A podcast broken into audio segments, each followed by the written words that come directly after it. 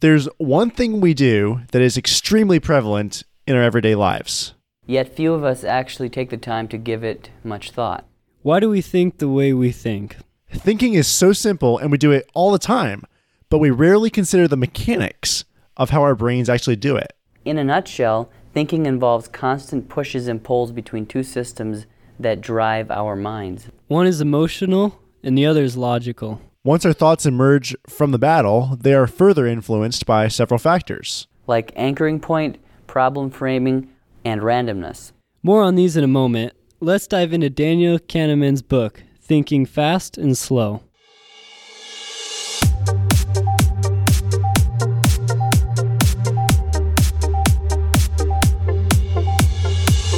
Welcome back. You're listening to Motivation Minute.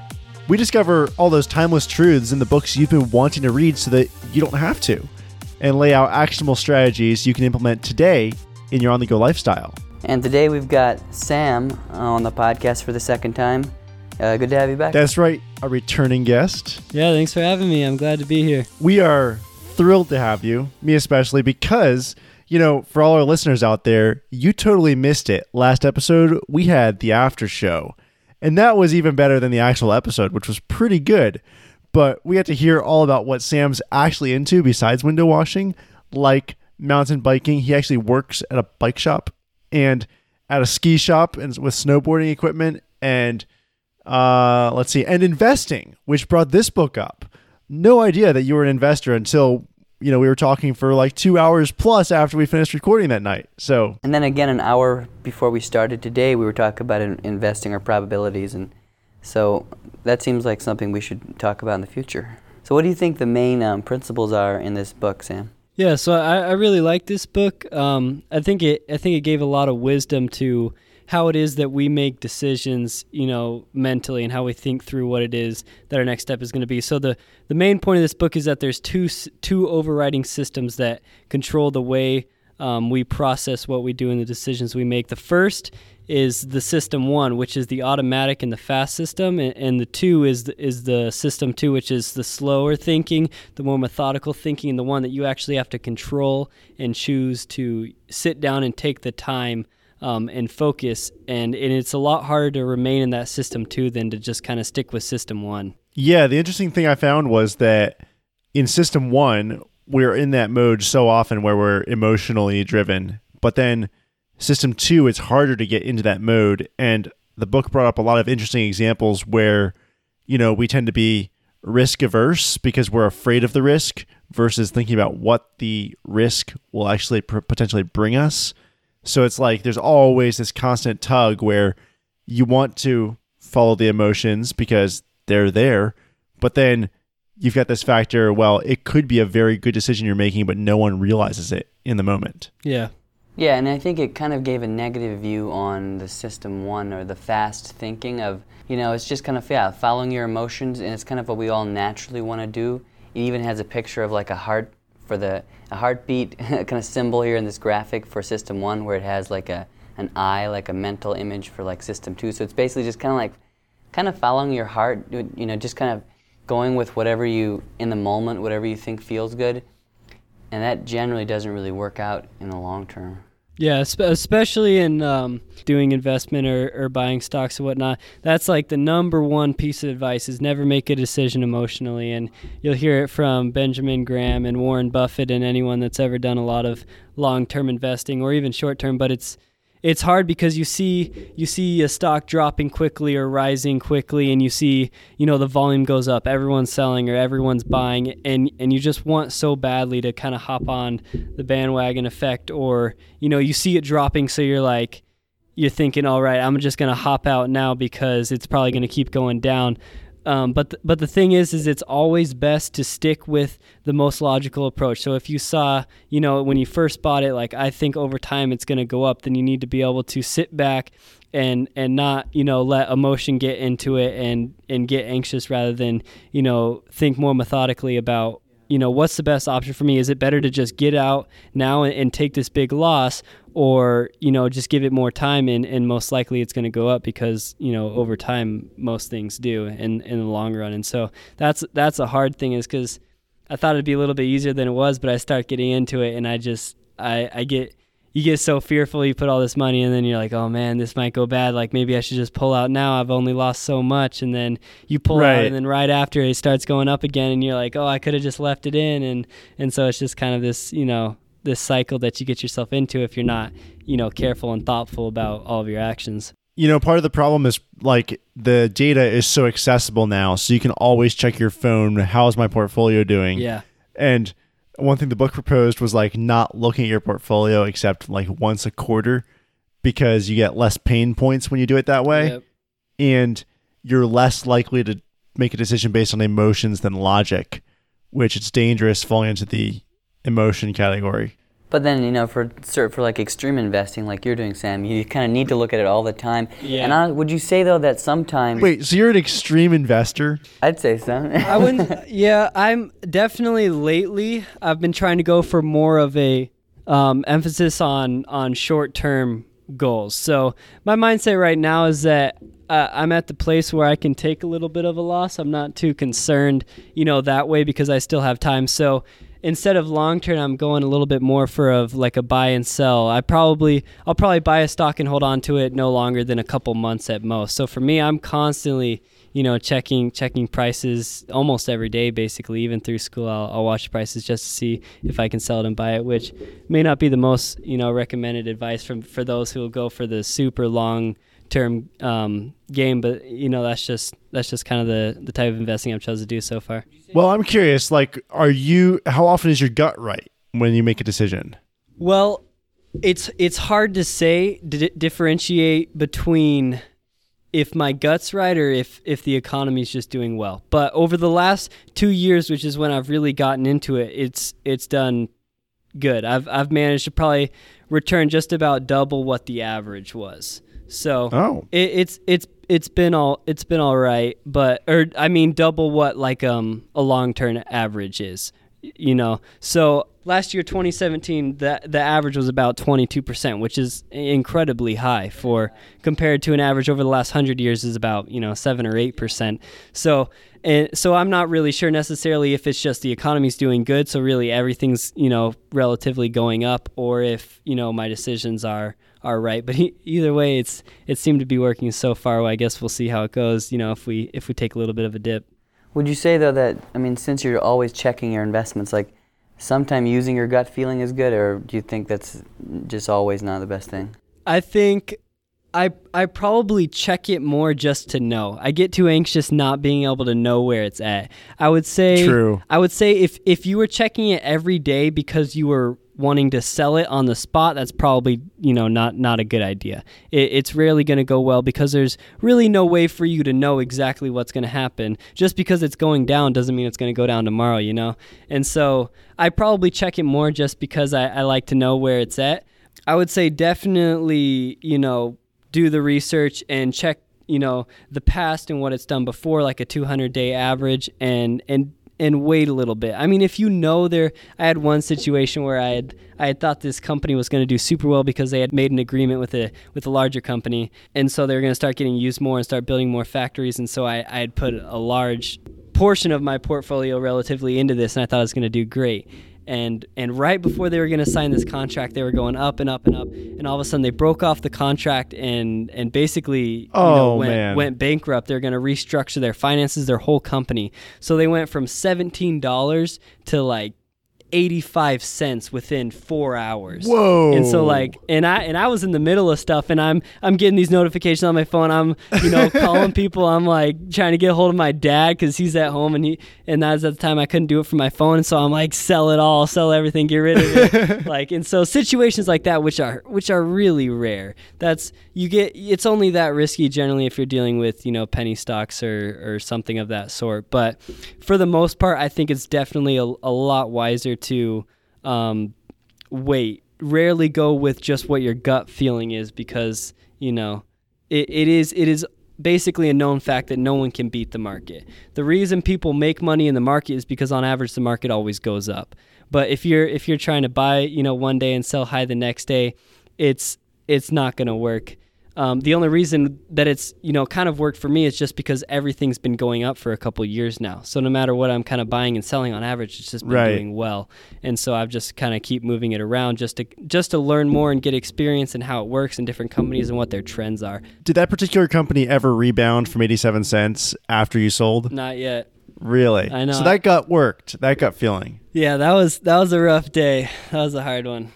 I think what I'm hearing is like, it just comes back to what we've been talking about in almost all the books we've read. Is, you know, the slow, the slow route is almost always the bet the best one. Because you know, in the book it talked about system one. You know, it's fast. It's uh, it's faster, easier. You know, it, it's to make decisions um, based on emotions, but it just doesn't work. And and just because something's faster doesn't mean it's going to work out in the long run.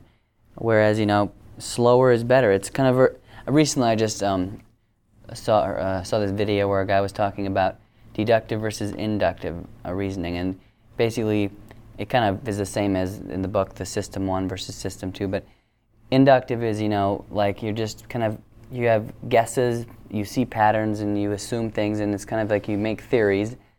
Um, and it's not reliable, you know. But deductive, which is like system two, is you know you actually research. It's kind of scientific. You can look at the facts, what the facts actually are, not what you you know think it might be, because someone told you, oh, this stock's going up, you know. There was this point in the book about the anchoring point where how when we make a choice or when like our stock dips or something, the amount it dips relative to where it has been normal changes how we view it.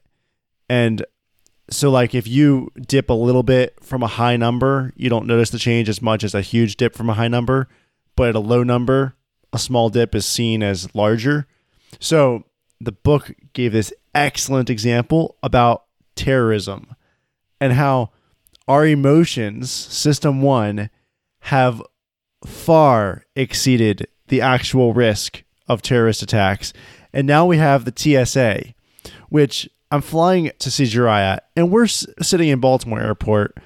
It's a zoo at security. We've got this line that took me, you know, almost 30 minutes to get through, probably.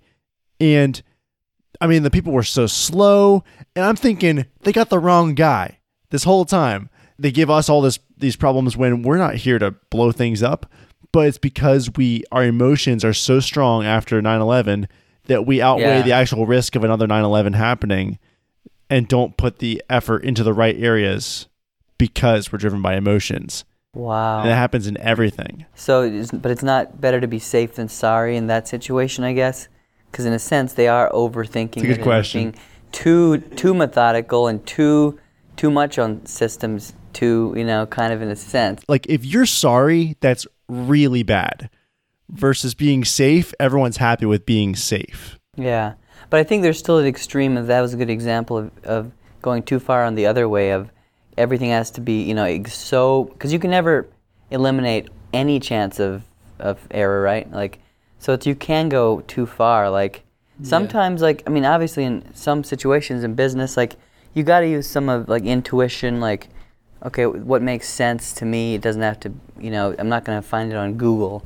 It's just like you know, you gotta use some fast thinking sometimes, but I think Exactly. You can you can never eliminate all error no matter which way you go. So you just kind of have to find that equal balance between, you know, sometimes like you said thinking a little bit emotionally thinking like when I when I realize my stock is dropping 10% every 2 minutes, you know, that might be the time to get out, you know. Yeah. You, you're thinking really emotionally at that. And then other times, you know, where you see it dipping a little bit but you decide, "Hey, I started this and I think it's still going to make this return in this amount of time, so I'm going to leave it. I'm not going to get freaked out. I'm not going to get anxious and stressed, and so I'm just going to let it do its thing, and, and and hopefully it'll do what I thought I was going to do in the first place.